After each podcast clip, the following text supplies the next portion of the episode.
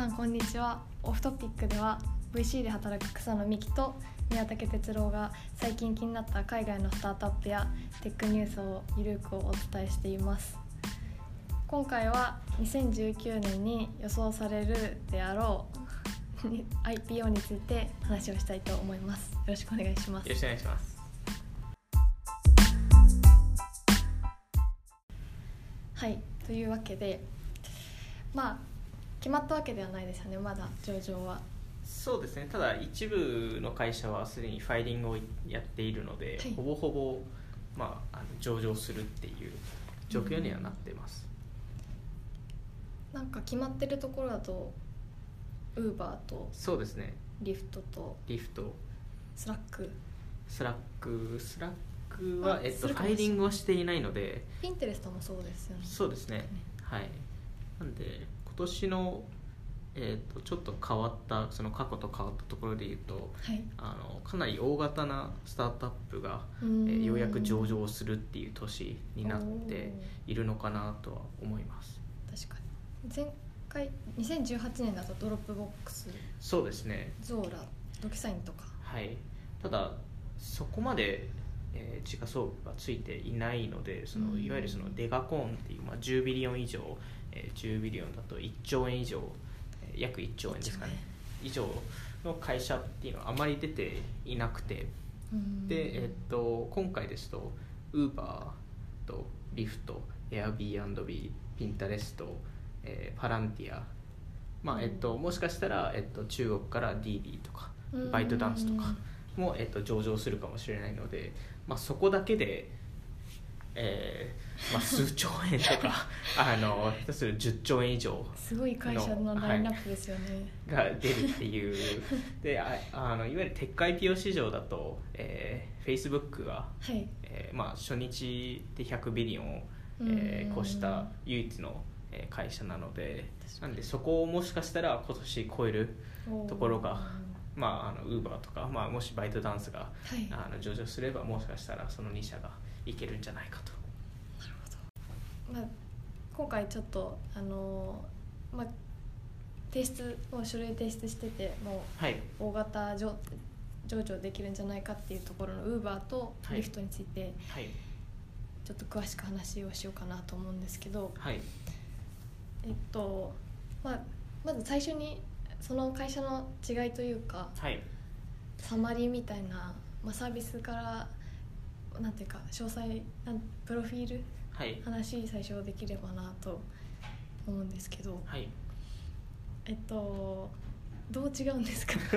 そうですね、まあ、いわゆるそのあの、まあ、あの車に乗るっていうところはあのどっちも変わらず、まあ、いわゆるアプリであのタクシーをオーダーするみたいなあのどっちもそういうアプリなんですけど、うん、えー、主な違いでいきますと、えー、Uber、あ、えっと、Lyftは、えー、と完璧に国内国内でいうとアメリカ、うん、アメリカでしか展開していない。確かに。で、えー、と Uber は、えー、それ以外の国でもやっている、うん、えー、でさらに言うと Uber は、えー、と最近ですとその車以外のサービスも始めている。 Uber Eats とか Uber Eats とか、まあ、いわゆるらしいですね。でも Uber Eats Uber Eats はかなり伸びていますね。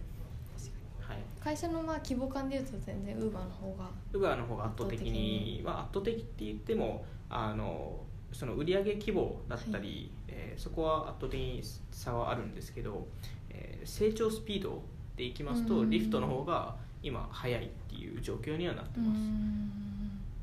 確かに。なんで Uber だと、えー、この間 キュースリー、まあ、くがつまつですかねの、えー、までの数字が出てまして、その、まあ、いわゆるそのしちがつからくがつの間のさんかげつかんで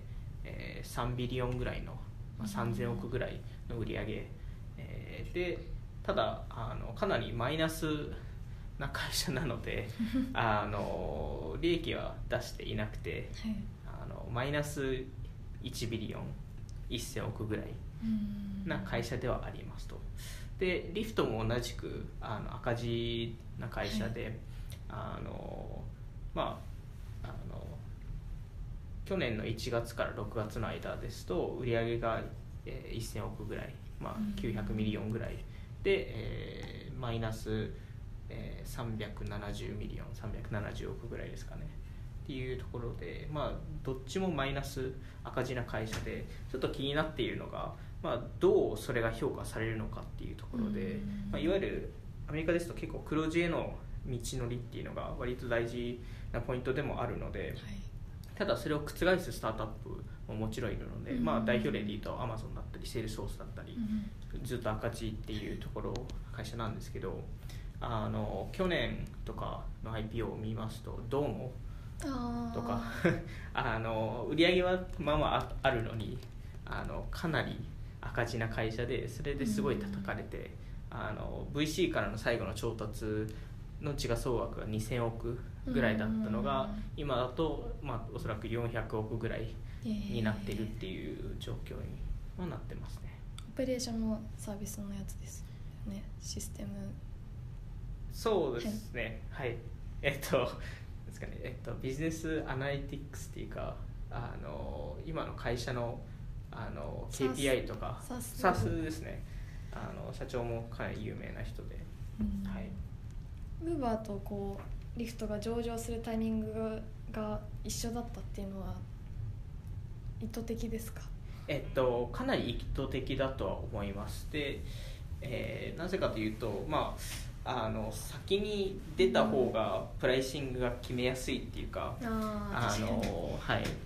でまあ、ちょっとどっちが先に出た方がいいかっていうのは分かんないんですけど、うんまあ、リフトが出したことなんですかね、いちにちふつかごでしたっけ、あのウーバーも出すみたいなことになって、で、えー、両社ともにせんじゅうきゅうねんの前半に出すっていうで、おそらくなんですけど今年の アイピーオー はほとんどにせんじゅうきゅうねんの前半だと思います。あ後半ではなくて、後半ではないです。それはなぜ？それはアメリカの経済を皆さんあの結構懸念していて後半に、えー、悪化するんじゃないかと。で悪化したタイミングで上場すると、えーまあ、基本的に一般の人から調達できなくなるので、そうすると調達、えーまあ、あの調達したい金額を調達できないっていうところで、えー、と前半にやるんじゃないかという話ですね。なるほど。まあはい上場の準備自体ってどれぐらいかかるんですか？上場の準備は結構会社によるんですけど、で特にその Uber とか Lyft 規模だとおそらく、まあ、多分過去ごねんぐらいからごねんまえぐらいからずっとやってたと思うんですけど、はいあのまあ、そこは日本とそこまで変わらず、まあ、にさんねんぐらいかかるっていうところですかね。なるほど。 ユーエス の アイピーオー とかだと、はい、日本とやっぱり求められてる規模感が全然違うじゃないですか、はい、結構上場するのはやっぱ大変ですよね。そうですね、まあ、いわゆるそのひゃくおくあのの時価総額の会社で上場するレベル感ではないので、うん、で日本ですと、まあ、あの上場してよんじゅうおくつくとか、はい、ひゃくおくつくとか、まあ、にひゃくおくつくとかが割と普通だと思うんですけど、あのアメリカだとそもそもあのひゃくおくぐらいの売上基準がないと、はい、あの上場できるスケールではないので、うん、なので、まあ、それぐらい、まあ、なんとなくですけどじゅうばいからにじゅうばいぐらいの規模感の差があるかなとは思ってます。うーんスタートアップ自体結構上場を目指している会社って普通に日本みたいに多いですか？お日本も日本ほど多くはないですね。ただ、えっと、その上場を目指すっていうのがなんですかね、うんあのまあ、難しいのは全員分かっているので、まあ、結果から見るときゅうわり の, あのエグジットが エムエー なので、うん、アメリカだとでちょっと日本のそこの数字は分かんないんですけど、まあ、アイピーオー の方が若干多い気がしていまして、うん、でそうするとまあ全員、まあ、もちろん アイピーオー を狙うって言うんですけど結局 エムエー になることは割と分かってたりで、あの投資家も同じく、まあ、おそらくこの会社は エムエー だろうというところは分かっているので、なんでそこはなんか投資家としてはそんなに気にしていないですかね。多分ある程度スケールした段階でその アイピーオー もしかしたらいけるかもっていう感覚なので、なんであんまりそこのエグジットをなんか アイピーオー をするだろうっていうのはシード期から見てるとしかあんまりないかなと思ってます。どっちかというとこのプロダクトがうまく、まあ、ひゃくおくの売り上げになるのかとかそっちを見ていて、で途中でおそらくその エムエー のオファーとかもどんどん来ると思うので、まあ、Facebook も何回も来てるので、でもちろん他の多分おそらく Uber も何回も来ていて Lyft も何回も来ているんですけど、あのそこをするしないはあのある程度スキある程度おそらくスケールになるとあの エムエー のオプションがなくなってくるんですよいわゆる買える会社がいなくなるっていう、で今 Uber のスケールですと買える会社ってほぼいなくて、はい、っていう感じで、まあ、アイピーオー しかないっていう段階になってきたっていうところですかね。 ユーエス だとそこの、まあ、上場しますエグジットの話をするときは、はい、そういうコミュニケーションがあるんですか？えー、っとなんていうかその、はい、シードとかあります日本でですあ ユーエス ですあ ユーエス ユーエス はまあシードではあんまりしてないですね。うーんまあ投資家として予想は し, したりしますけど、はいうん、ただあまりシードから アイピーオー のビジョンってなかなか出てこないので、まあ投資初めて投資してからじゅうねんかかるんで、うん平均で、はい、じゅうねんごなんて見えないんでまあわからないっていう話ですね。うん、うん、ただですかね、やっぱりその あのある程度やっぱりそのある程度のスケールいくとっていう話は本当にあって、うんでまあ、特に今回そのデカコーンっていうあの、えー、いっちょうえん以上の会社があの上場するときに例えば Airbnb とか、はい見るとあのまあエアビーをそのホテル、はい、ホテルの、 あの会社、うん、そのスタートアップではなくてホテル企業として見た場合ですよ、あの彼らの時価総額ってあのえっとせ世界の基準で見ると世界のホテルしあの市場を見るとにばんてになっちゃうんですよ。えー、今 の, あの直近のバリエーションがさんちょうえんぐらいの時価総額なんですけど、はい、それそれ上超えてるのってマリオットしかいなくて、でマリオットは さんてんさんちょうえんなんですよ、えー、でエアビーが さんてんいっちょうえんなんですよなんで別に変わらないっていう話で、でその次にヒルトンとかなんですよ。さんばんめがはいさんばんめがヒルトンが いってんはちちょうえんとかなんであ結構まあまあ差があるじゃないですか。す、ね、なんであのそうするとエアビー買える会社っていないじゃないですかおそらくまあそのホテル以外のところが買えば別にいいかもしれないんですけど、そんなさんちょうえん出せる会社ってなかなかいないんで、まあ、いわゆるそのディズニーとか、はい、そこ、そこの規模感に行くと別の話ですけど、あのベライゾンとかあの、まあ、あのちょこちょこ彼らやってますけど、なんであの、まあ、日本、日本で見ると、ね、この間しましたけどソフトバンクとかって、はい今時価総額ってえー、っといくらでしたっけ、今はっちょうえん はってんごちょうえんとかなんですよね、うん、そうですね。なんでえー、っとウーバーが上場した時とあまり変わらないんじゃないかっていう、ソフトバンクとウーバーはソフトバンクとウーバーのはいなんかそれを考えるとちょっとあれって思うんですけど、まあでも一応なんかそういう状況になってきたっていうのが今の段階で、そうすると買える会社がいない アイピーオー しかできないっていう流れにやっぱり落ち着くのかなと、うんまあ、経済もあれなので今年そうですね、今年がやった方があの今年やらないともしかしたら アイピーオー しないとかうんちょっと延期するとか、もうじゃあもうこのタイミングしかないっていう感じで アイピーオー になったっていうそうですね話ですよね、はい、なるほど。上場する時の投資銀行とかってどういうふうにこうあのスタートアップ、まあ、開始企業側はどうやって選ぶんですかね。えっとまあかなり前からあの話したりもしているので、で、まあ、あのそこは日本とあんまり変わらないのかなっていう。でも日本の証券会社選ぶのと、でもウーバー上場しますって言ったらやりたいですっていうところいっぱいありますよね。あかなりいいと思います。なんであの逆にあの、まあ、特にウーバーの場合とかはあの投資銀行からかなりあのアプローチかけたいやあの話もいっぱいあるので、いや担当 し, したら担当しないと意味ないし な, しない意味ないですよね。そうですね、あの な, なんとなくですけどアメリカだとその、えー、アイピーオー で調達した額の さんパーセント から ごパーセント がその投資銀行が、うんうん、えー、ともらえるのでフィーとして ありますよね。まあ、あの特に Uber とか今回、えー、じゅうビリオン、えーうん、いっちょうえんですね、はい、集める予定なのでその さんパーセント から ごパーセント っていうのは、えー、結構でかいかなっていう、まあ、いわゆるさんぜんおくからごせんおくぐらい、うんあのその投資銀行がもらえて、まあ、担当してる人が何パーもらうか分かんないですけど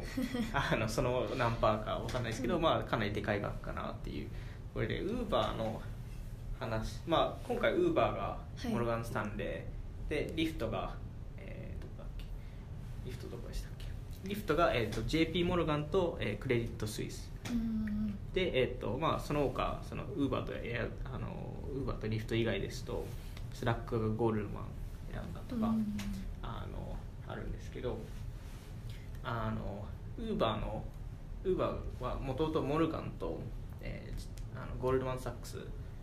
のどっちかを選ぼうっていう段階になってまして、それでモルガン・スタンレーを選んだ理由がかなり面白くて、はい、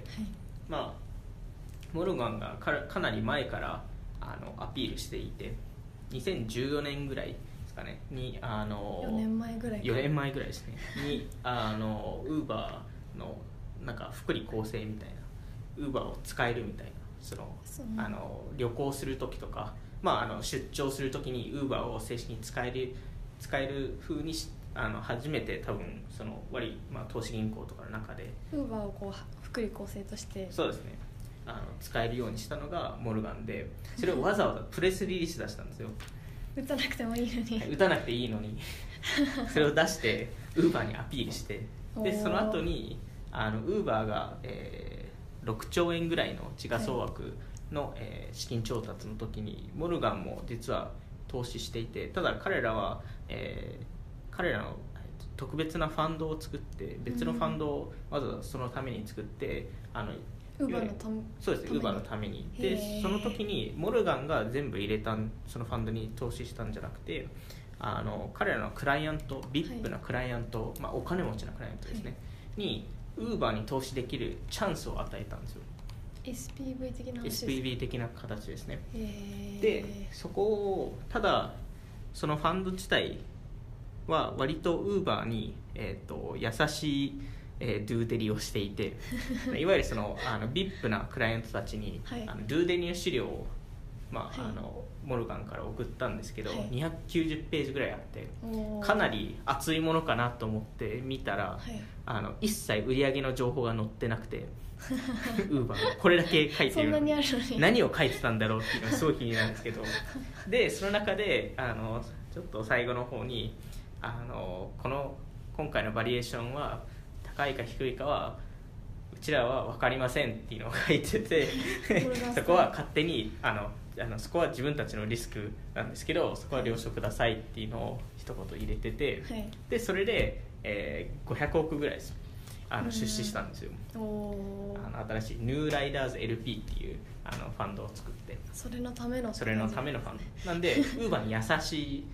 あのた優しいファンドじゃないですか、えー、それって別にバリエーション高いですしお金でも集めてくれたっていう、はい、っ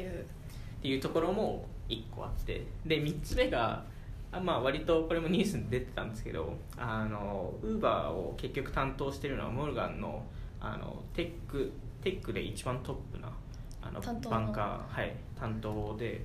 でその、まあ、マイケルマイケル・グリメスさんっていう方なんですけどその方が、えー、ここ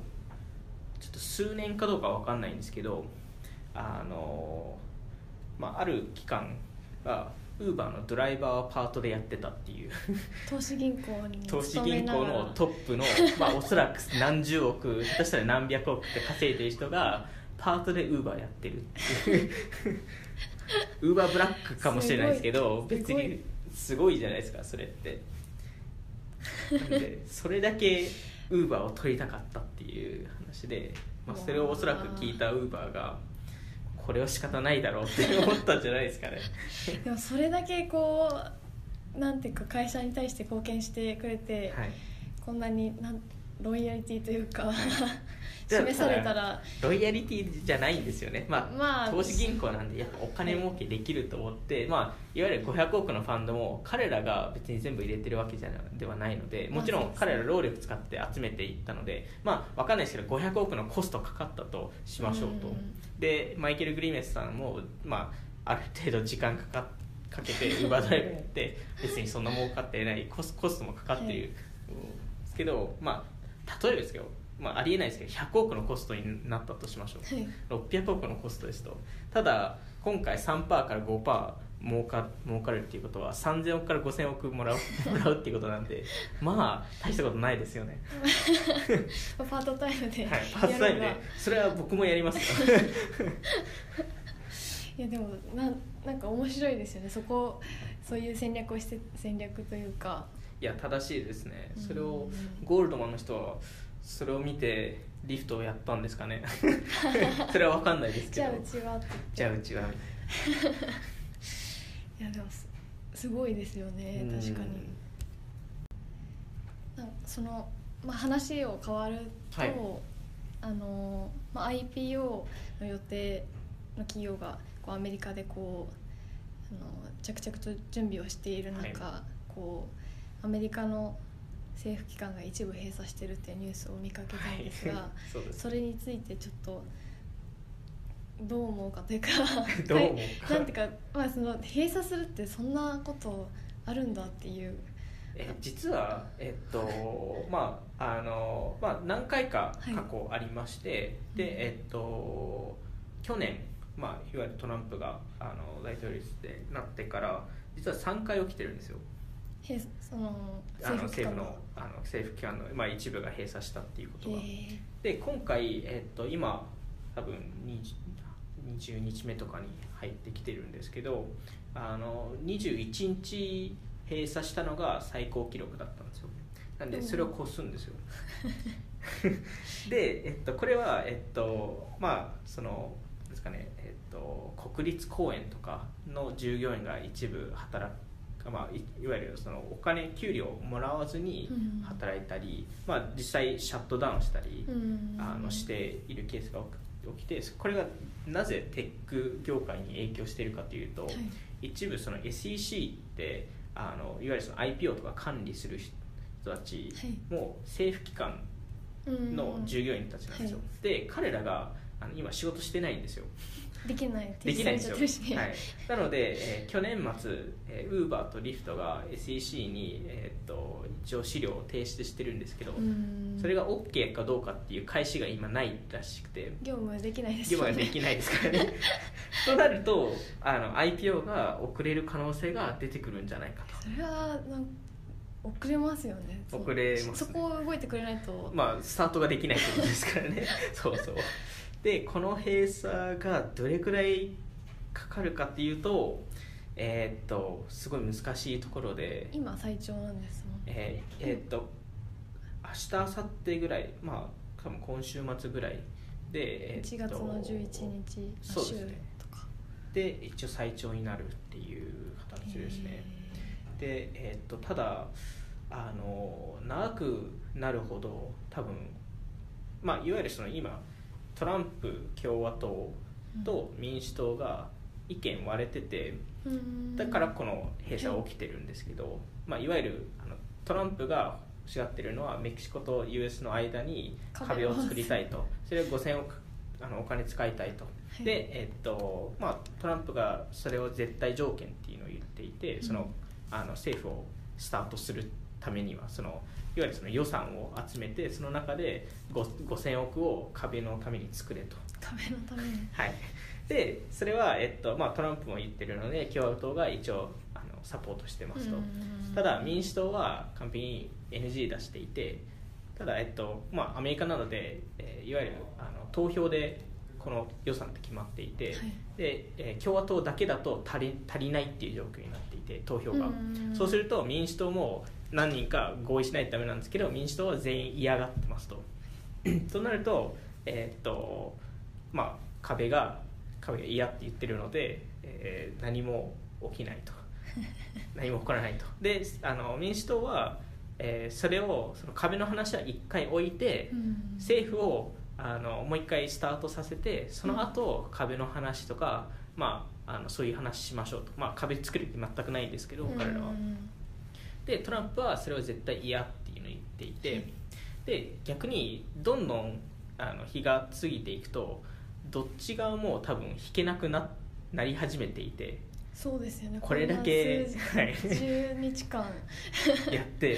けなくなっちゃって、もし、まあまあ、トランプも言ってるのは、うん、何ヶ月何年かけてもいいって言ってるので、は、まあ、果たしてそれが本当かどうか分かんないですけど、でもそれでも国としての、国として、ね、あの機能しないですよね、機能しなくなるので、でこれって空港とかも影響し始めてるので、アメリカの空港、空港の従業員って一部政府が雇ってるんで、そうすると空港のスタッフがどんどん減っていくとか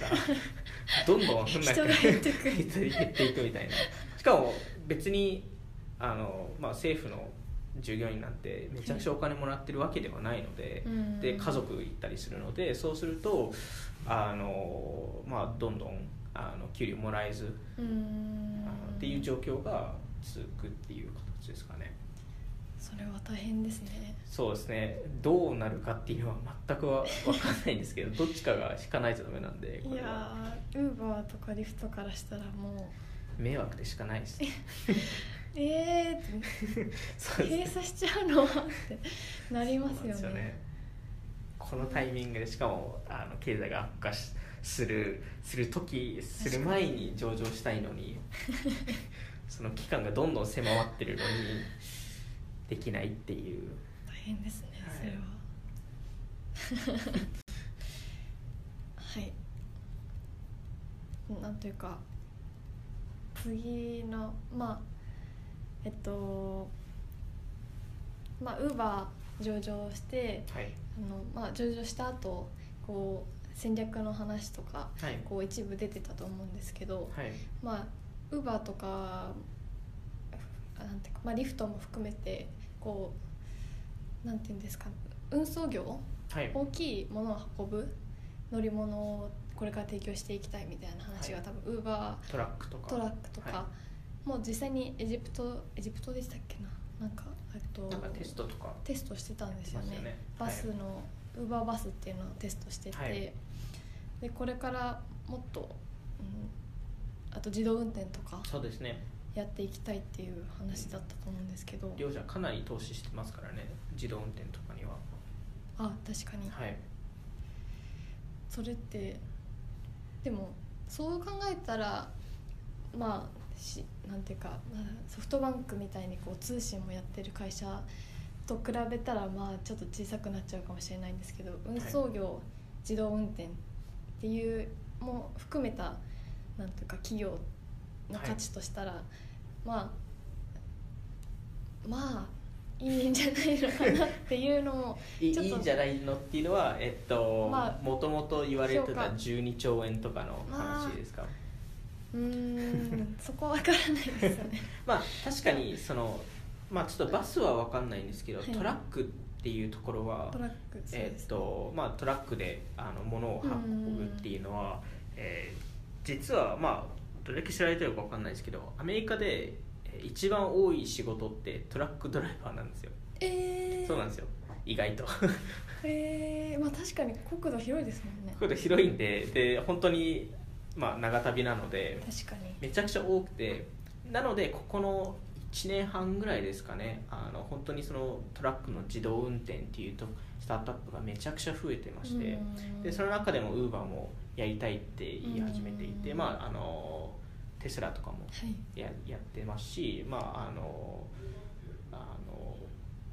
かなり多いので、そこのビジネスはかなり大きくなるかなとは思ってますと。ただそこは今ウーバーのバリエーションに反映されていないので、まあ、反映されるべきでもないので、まだあのリサーチの段階なので、うん、でそういう意味でいきますと直近多分近々でいきますとウーバーイーツの成長がどこまでいくか。確かにアジアが一番なんか成長してるらしいですね。アジアがすごい成長してますね。でただアメリカでも割と成長していて、うん、あの既存のプレイヤーのグラブハブとかが結構焦ってるっていう話は聞いてます。えー、な, なんでなんですかね。あ、その運ぶなんていうかなんていうんですかね、ウーバードライバー、はい、ウーバードライバーって言うんですか、ライダーって言うんですか、はいはい、ドライえー、っとどっちですか、イーツの人ってドライバーじゃないですか、ね、イーツを届け届ける人、あでもドライバーです、ね、あドライバーって言うんですね、はい、そのウーバードライバーの人がアクティブに数が多いっていう話で述べてるんですかね、はいはい、えー、っとなんですかね、母数が多いっていうのと、ユーザーも多分その Uber、Uber Eats が使いやすいっていう話じゃないですかね、うん、結局多分ユーザーが使うか使わないかになるので。グラブハブって使ったことありますか？ありますあります。体験どうですか？まあモバイルで頼んだことがないので、デスクトップでモバイル確かに聞かん。そうなんですよ。ウェブのやつは見たことあります、はい、ウェブのやつしか逆に見たことないので、まあ、そういう話かもしれないですね。いわゆる今の世代の子たちであのモバイルファーストでやりたいので、そうですね、そういう意味で言うと Uber Eats を使うっていうことになるかもしれないですね。確かに確かに、この間うちの後輩たちをちょっと調査した時に、はいはい、Uber Eats をめちゃくちゃ使うって言ってましたね。あ、はい、まあ、なんかデリバリーサービスは結構使うっていう話だったんですけど、グラブハブは一切出てこなかったですね。へえーはい、もう塗り替えられてしまってますね。そうですね。大変そう。えー、まあ確かにそのウーバーイーツとかも含めてすごい、そこも含めると確かに、うん、食品の配達とトラック市場みたいなところ、うん、あとはポッシュマークとかですかね。ポッシュマークとかあのドアダッシュとか、そこら辺は多分やもう使っているのかなと。でポストメイツも今年上場する予定 で, で, で今日と今日発表が、ね、あのひゃくおく調達なんですよね。それはあの アイピーオー 直前になので、おそらくそれはその既存の株主とかを一部バイアウトしたとか、はい、あのまああの今